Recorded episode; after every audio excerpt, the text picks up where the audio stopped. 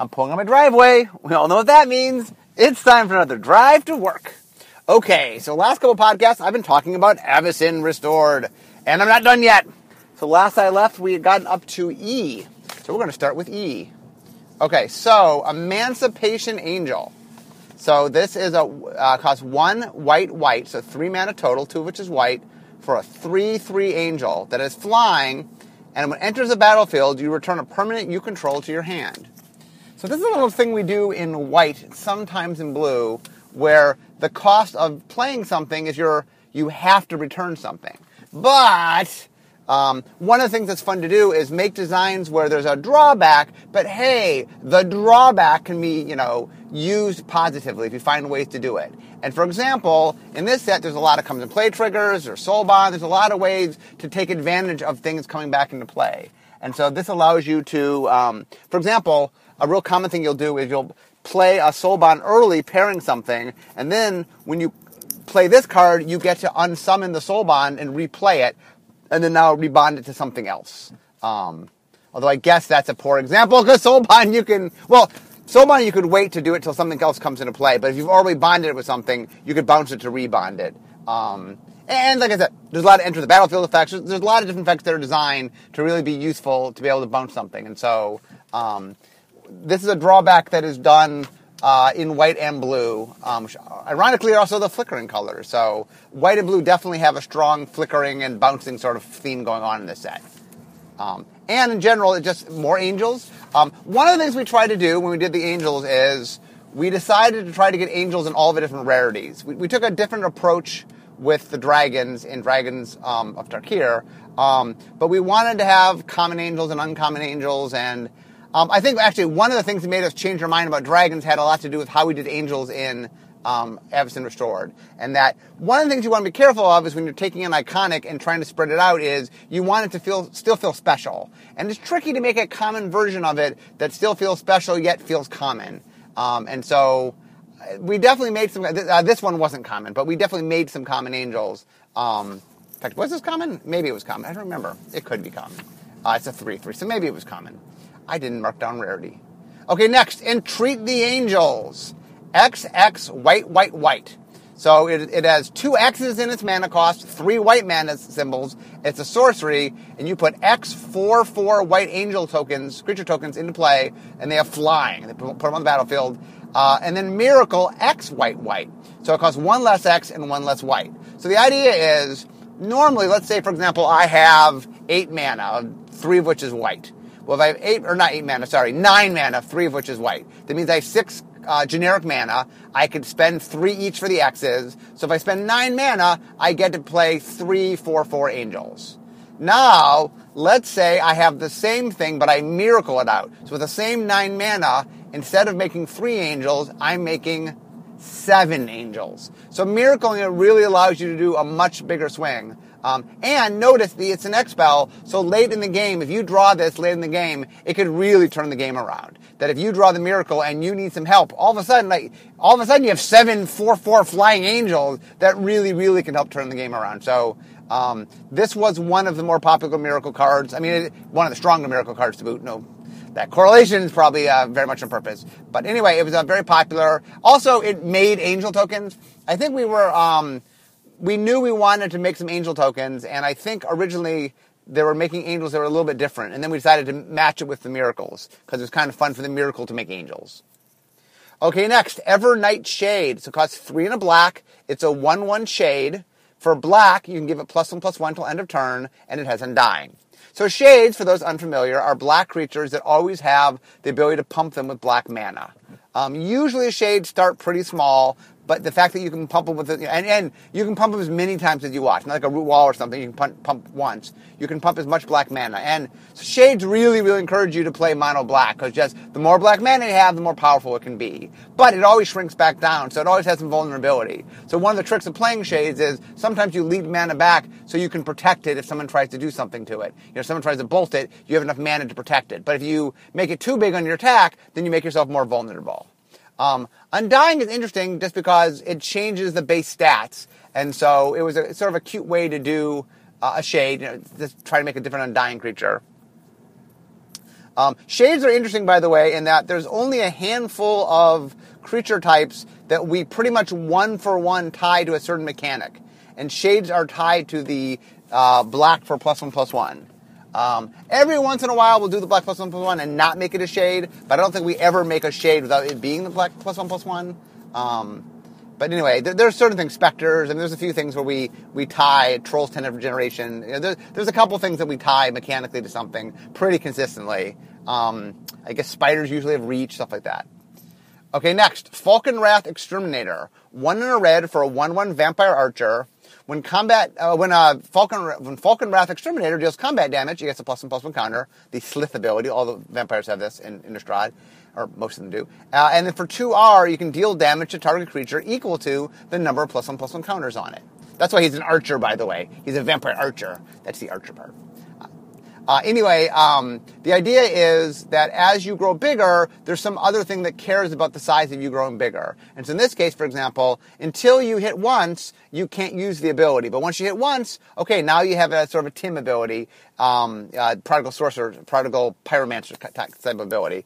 But it doesn't require a tap. And then, as you get bigger and bigger, it just gets more, um, and the synergy also is if I'm trying to hit you and you have things in the way, the more I'm able to clear the things out of the way to hit you again, it definitely propagates itself.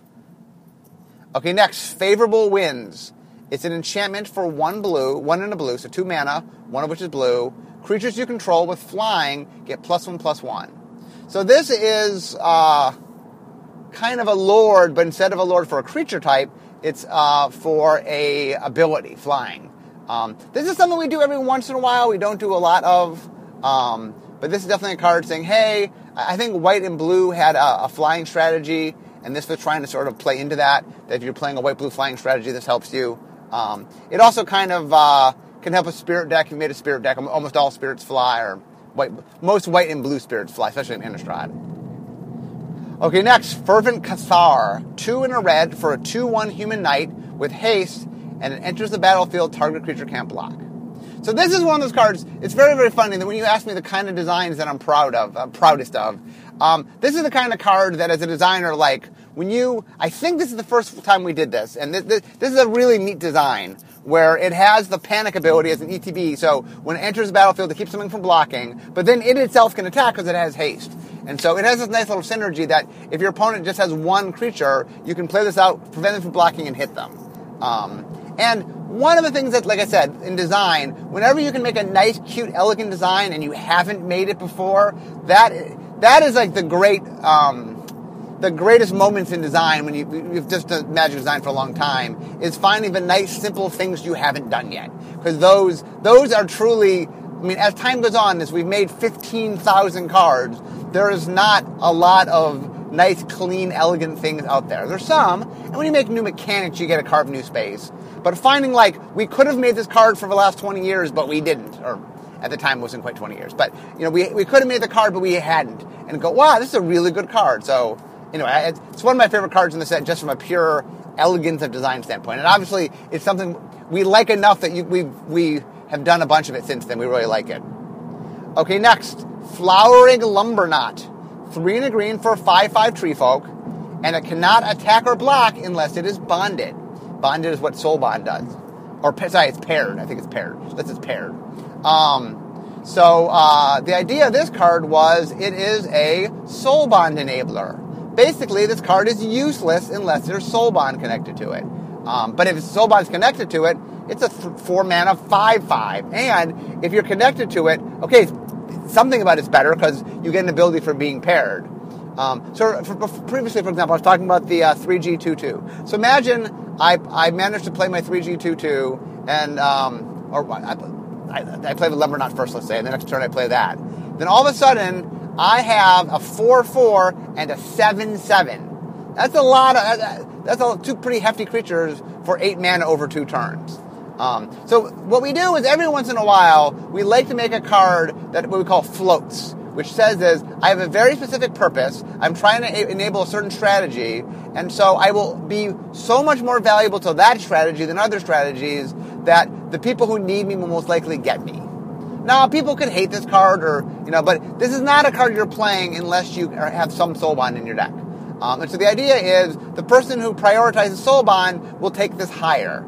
Um, now you want to be careful. If too many things float, then what happens is it gets segmented. Like everybody has their deck, and only they want the cards for their deck, and then you keep playing the same deck. So you want a lot of overlap. You want a lot of cards that different decks want, so that there's different people fighting over different cards, and that there's different strategies you can use. But you want a few floating cards just to help sort of convince people to try certain strategies because there's certain because if people believe uh, strategy is going to get eaten up real quickly and they won't be able to get any cards for it, they're less encouraged to try to do it. So there's a balance you want to reach. The Gallows at Willow Hill. Okay, so this is an artifact that costs three. So it's three in tap. Tap three untapped humans you control, and you get a destroy target creature. Its controller gets a 1 1 white spirit token, creature token, with flying. So the idea is, we, this was a top-down card. Um, Creative wanted to have a gallows, I guess, um, and so we we top down to gallows. Uh, and the idea is, well, you need to have a bunch of humans to sort of run the gallows. That's why you need all the humans. Um, and the idea is, if the humans get get together, they can exact justice, but they need to sort of get together to do that.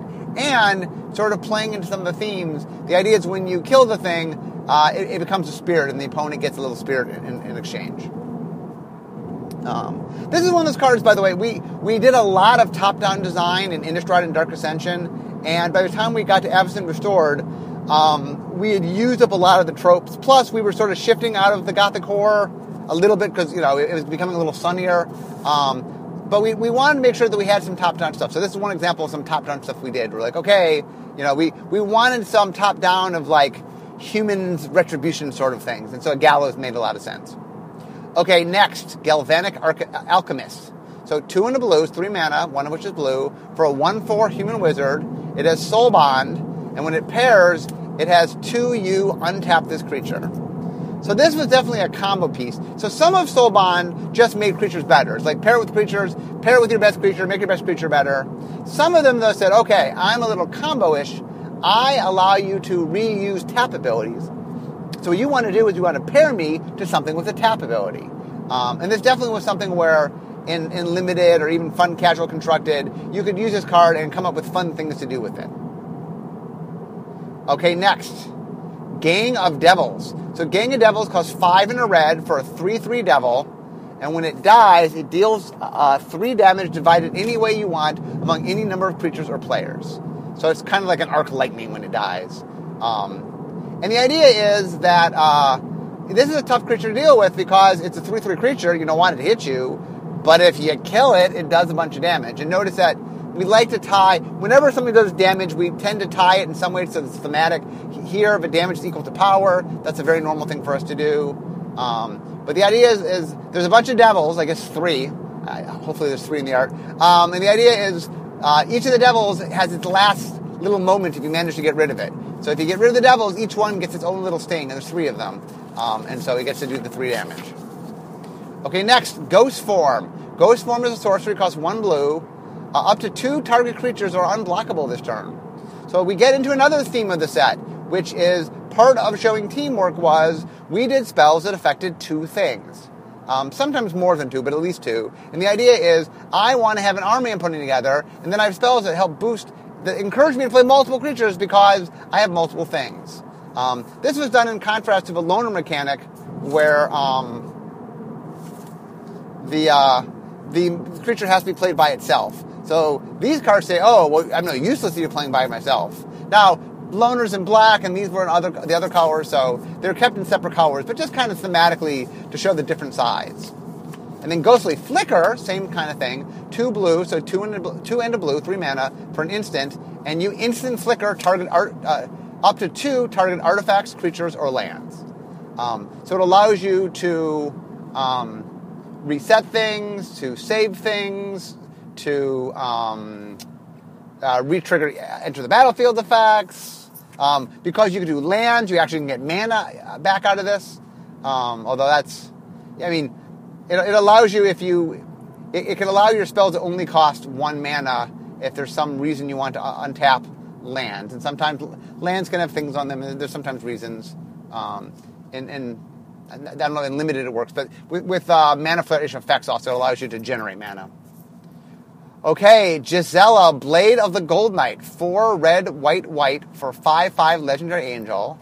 So this is um, this is Bl- uh, Blossom, I believe, uh, of the of the Powerpuff Girls. So she has flying for a strike, and then all damage she she all damage you do by any any of your sources is doubled. All damage done to you or any of your things is halved. And so the idea is she messes with damage, and so she doubles your damage and she halves your opponent's damage. Um, one of the things that was fun, I, I, I, believe I made this card, was we were, I was trying to mess around with how to make a red angel, and I wanted an angel to be protective, but how does red get protective? And um, I came up with the idea that, well, if she doubles your damage, it would thematically make sense that she has the opponent's damage. Now, the red does not traditionally have opponent's damage. It's not something red does a lot of. But like, well, it's a red white card. So what we'll do is the red part gets to be the double damage, the white part gets to be the halve thing, and they thematically tie to each other. So it feels like a red card, but it also has the white component. Obviously, it's a red white card. So I, I liked the. It had a nice sort of mirroring to it. Okay, next, Good Night Command, uh, uh Goldnight Commander, not Good Night. That, that's a book for uh, little kids in uh, little kids in Innistrad read uh, Good Good Knight Commander. But anyway, Goldnight Commander, that's a magic card. Uh, three and a white for a 2-2 human cleric soldier. Um, whenever another creature enters the battlefield, all creatures you control get plus one plus one to one a turn. So the idea is every time you get a new reinforcement, your whole company gets gets charged up. Yay! Another person to help us. I'm going to fight a little bit harder. Um, and so this is another card that just sort of says, hey, you know, plays into a white weenie type strategy. It's like just play a lot of creatures and then attack with your creatures, and that really plays into that. Okay, next, Grave Exchange. Four black black sorcery. You return target creature card um, from your graveyard to your hand, and then target player sacrifices a creature. So this is one of the things, uh, sort of aesthetical thing, aesthetics that I like in design. Is the idea is one creature is going to go from the graveyard um, out of the graveyard, and one creature is going to go into the graveyard that you're rescuing one graveyard, you're rescuing one um, creature, and you're putting another one there. And so the grave exchange, sort of like you're exchanging, like instead of this creature in the graveyard, that creature will be in the graveyard. It's sort of the flavor going on. Um, I think when we originally made this, it might have reanimated, because um, that is more of a direct parallel, but it's possible the development just was too strong and they had to weaken it. Um, that's my guess. Okay, next Griselbrand, the de- the demon, legendary demon. So Griselbrand, four black, black, black, black. So it's eight mana. We'll get to that in a second. Four color, four generic, four black. Seven seven legendary demon. Flying, lifelink, pay seven life, draw seven cards. So this card is very powerful, so powerful that like it's showing up in Legacy, uh, and probably even Vintage. Um, it's a very powerful card because the ability to draw seven cards for seven life is very powerful, especially when it has lifelink, meaning every time it hits an, uh, another player, for essentially you can draw seven cards because it gains you seven life. So every time you hit somebody, essentially you get to draw seven cards. If you do, if you um, don't want to gain life, you can just turn it into cards. Um, and but you don't even need to do that. You can just the second you play it, draw the seven cards. So it's it's very valuable. It has a nice little demon feel in that it doesn't let you do one for one. You sort of have to pay a lot of life, but you get a lot of cards. So one of the big uh, controversies about this card is it's a seven seven demon that you pay seven life. You draw seven cards, and its converted mana cost is eight. So um, this card was turned in at 8 by design. It was not changed by development. This is not development's fault. Development did not take a 7 and turn it into an 8. I don't know why. I mean, the probably the why is even with I mean the, the, card already has four black mana. It's not like you could add more black mana and really make it that much harder to cast. You're not you're not really playing Griselbrand outside of a mono black deck. So five black, six black. What, at that point, it doesn't really matter. And so I think the card is strong enough it needed to cost eight mana and just couldn't cost seven. It's possible we figured that out, out during design and then just got turned over and development's like, yep, that's right. Um, but anyway, that, that is why. So aesthetics, by the way, I always talk about how important aesthetics are. The thing I find interesting is how players really, really bristle when the aesthetics are off. And this card is like everything's a seven, but one thing. It, it, it, the amount of mail I've gotten, people like, what's going on? Why, you know, that the audience objectively sees it as a mistake. You have made a mistake. Clearly, it's a mistake. Not even like, why'd you do it? It's more like, you made a mistake. I've gotten a lot of letters like that. Um, and one of the things I explain is aesthetics are important, but in the end, gameplay is going to trump everything. If the card's broken to the wrong cost, we're not going to cost it at the wrong cost just for aesthetics. And that was going on with the Griselbrand. Okay, next, Harvester, Harvester of Souls. So four black black for five five demon. It is Death Touch. Whenever another non-token creature dies, you may draw a card. So there's definitely some uh, suffering toward drawing cards here.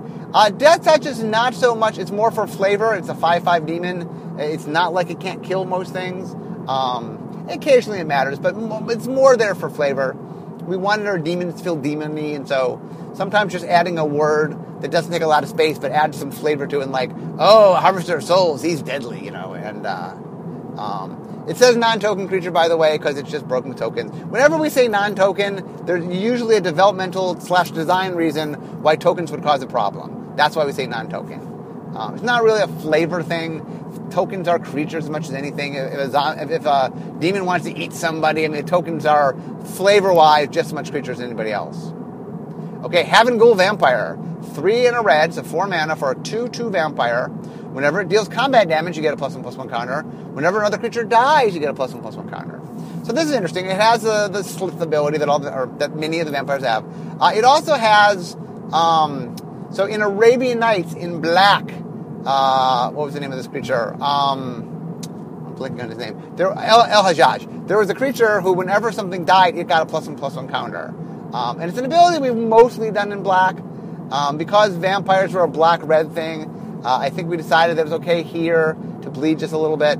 Um, normally, this ability is done in black. We, we've, we have done a cycle of it. We, in Shards of Alara, we did a cycle, or not a cycle. We, in Grixis, three of the cards in Grixis did it. So Red's done this once before.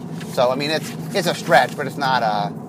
Uh, I mean, it's something we do uh, on occasion, uh, although it's much more black ability. Okay, next, Herald, Herald of War. Hey, Herald. Herald of War. Three white, white, three, three angel. It's flying. When you attack, when it attacks, it gets a plus one, plus one counter. And then angel, angel and human spells cost one less for each plus one, plus one counter on this. So you'll see there's another thing we play around a little bit here is the idea of building up counters and caring how many counters there are. Um, and once again, you'll notice a lot of times where we have human tribal, we'll add an angel tribal.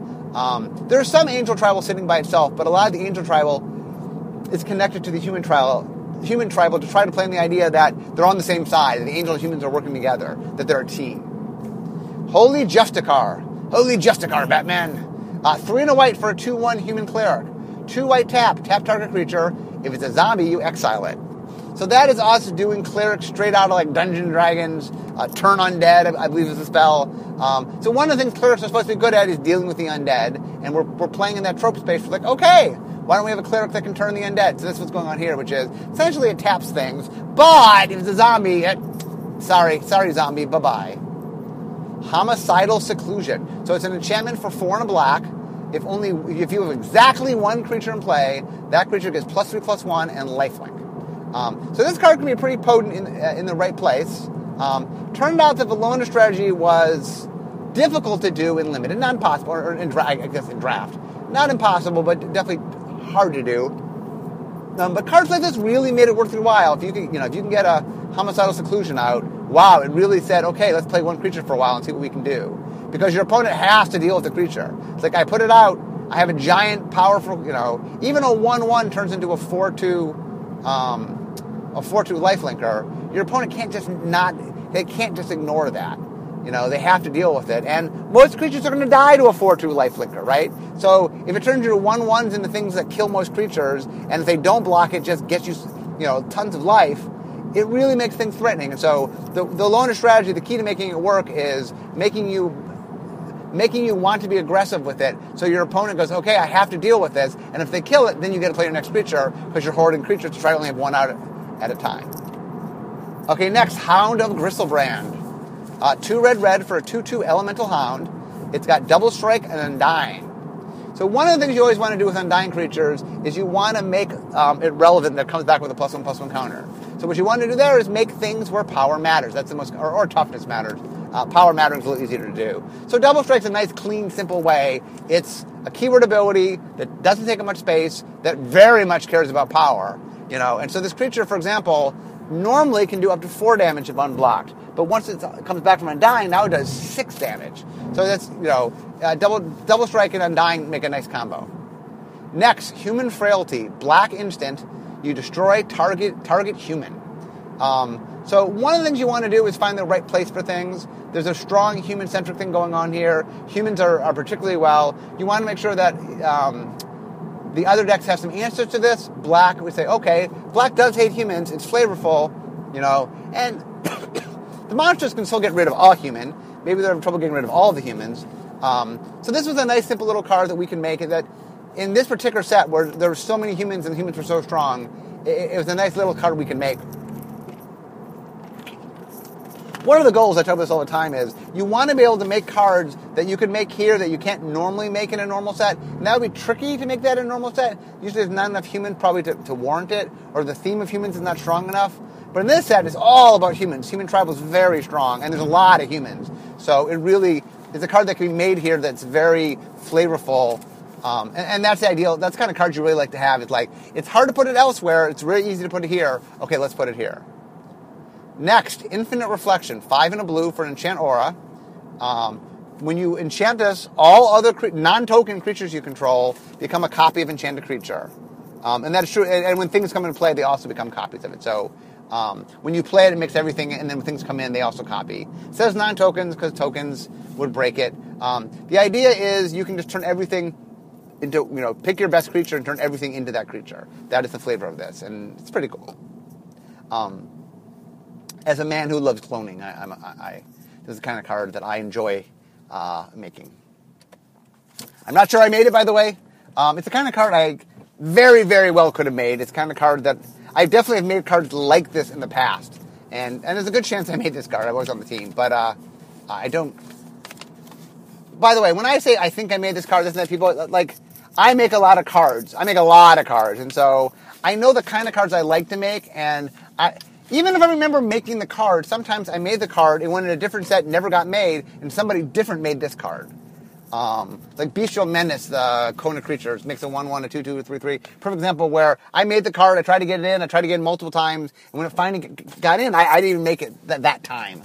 Um, so this is the kind of card I could have made, I, I probably made, but I, you know, I don't definitively remember. Next, Joint Assault. It's an instant for one green. Target creature gets plus two plus two. If paired, the other creature also gets plus two, plus two. So the idea is, this is a card that you might play. It's, it's a giant growth. It's a little weaker than giant growth, but if you happen to have soulbond in your deck, if you have a paired creature, it's better. It does four damage rather than two.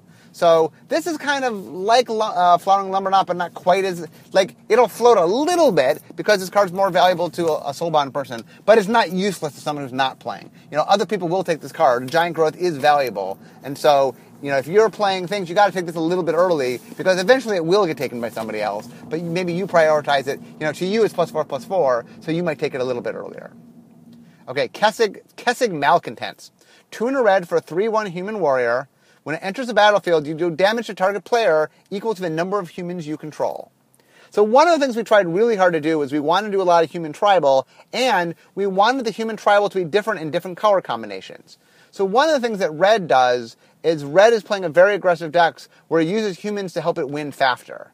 And so in red, um, one of the reasons you want to spill out lots of little tiny humans is red can punish people. Red tends to do aggressive punishing damage is a very good red way. So the idea is in a human deck with red white, you are going for aggro. You're trying to finish them off. And this is a perfect kind of spell. It's like, oh, I got them pretty low. I have a lot of humans in play. Oh, this could be the finisher card. So this definitely is trying to encourage you to play a more aggro human strategy if you're going to go. Um, I, when I say red white, red white's the most obvious place to go. Uh, it could be red with another color. Just white has red and white tend to pair up to make aggro, and so and white has lots of small tiny creatures which play well with the spell. Um, so this, I think, spell really is made to try and encourage you to play red-white. Next, Killing Wave, XB sorcery. For each creature, its controller must either pay X life or sacrifice it. Um, so this is kind of a big black kill spell, but with an out. Um, the idea here is once again is playing into the, the loner strategy. If I have just one creature, well, maybe I'm willing to pay, you know, I'm willing to pay my life to save the one creature. Where if my opponent has lots of little creatures, wow, it's not particularly easy for them. It's not worth their while saving anything. So this is a good example of a spell that like plays into the black theme and against the enemy's theme, which in this case is everybody else. Um, and it's pretty flavorful. Okay, next, Lightning Prowess is uh, aura, two in a red, three mana for enchantment that's an aura. Enchanted creature has haste and has the Prodigal Pyromancer ability. Tap, deal one damage to creature or player. Um, uh, and so the idea is just mixing and matching. We've done, you know, red as, gives haste on auras, red gives uh, the Prodigal Pyromancer on auras. Just kind of combine them, make something a little bit different. Um, uh, I, one of the things you, that we're always trying to do is just mix and match things and make combinations we've never made before. I don't think we'd ever made this combination before, which is why we made it now. Okay, next, Lunar Mystic. So Lunar Mystic is a blue spell. It costs two blue blue, um, and it is uh, what is it? Hold on one second. Um, it is a two-two human wizard. Uh, when you cast an instant spell, you may pay one to draw an extra card, or to draw a card. Uh, so the idea is that it turns all my instants into cantrips for one. Um, one of the themes, I think of blue red is my guess, that there was a instant sorcery theme of trying to encourage by instant sorcery. This particular card encourages by instants, not sources necessarily. Um, but we like mixing it up, making different cards. In a limited deck, this can go in a, an instant sorcery deck, but in a constructed, you could actually build directly around instants and not necessarily do sorceries. Okay, next we get up to M. I've just pulled into work. So maybe I will stop for today, since I, for some reason I like breaking up letters. Is that the aesthetic of me, of the cleanness? So we'll, when we pick up next time, we'll get to M. Um, so obviously we're, we're, we're, chugging through. We started today at E, we got all the way through L, so we're, each time I'm doing more letters than the time before. One of the things you find very interesting, by the way, is the alphabet is not equal. If you actually look at magic sets, it is not like halfway through the alphabet, you're halfway through the cards. Um, the early letters tend to get a little more um, representation. Some of the later letters, just there's, there's a lot less uh, Q's and X's and Z's and things at the end of the alphabet. So the end of the alphabet uh, is not quite weighted equal to the beginning of the alphabet. Which is my way of saying that I think I'm about half done, maybe slightly more than half done. Um, my predictions will have probably two more podcasts, maybe three. But we shall see. Anyway, I hope you guys are enjoying the Avacyn Restored uh, walkthrough and talk about all the different cards. Um, it, it, was a it was a fun design, and it's neat looking back. I forgot how much we played up the the two sides, the, the loner strategy versus the team strategy. It, it, we, we, clearly did it, and it's fun when you look back on sets sometimes that you have themes that are really strong, and at the time you made them strong, and you sort of forgot about how strong you made them, and then when you're digging in deep, you're like, wow, it's really here. Oh yeah, it's it's screaming from the rooftops. I'd forgotten how strong. I mean, normally we do that. I just I with time things fade. So anyway, uh, I am now in my parking spot. So we all know what that means. It means it's the end of my drive to work. So instead of talking magic, it's time for me to be making magic. I'll see you guys next time.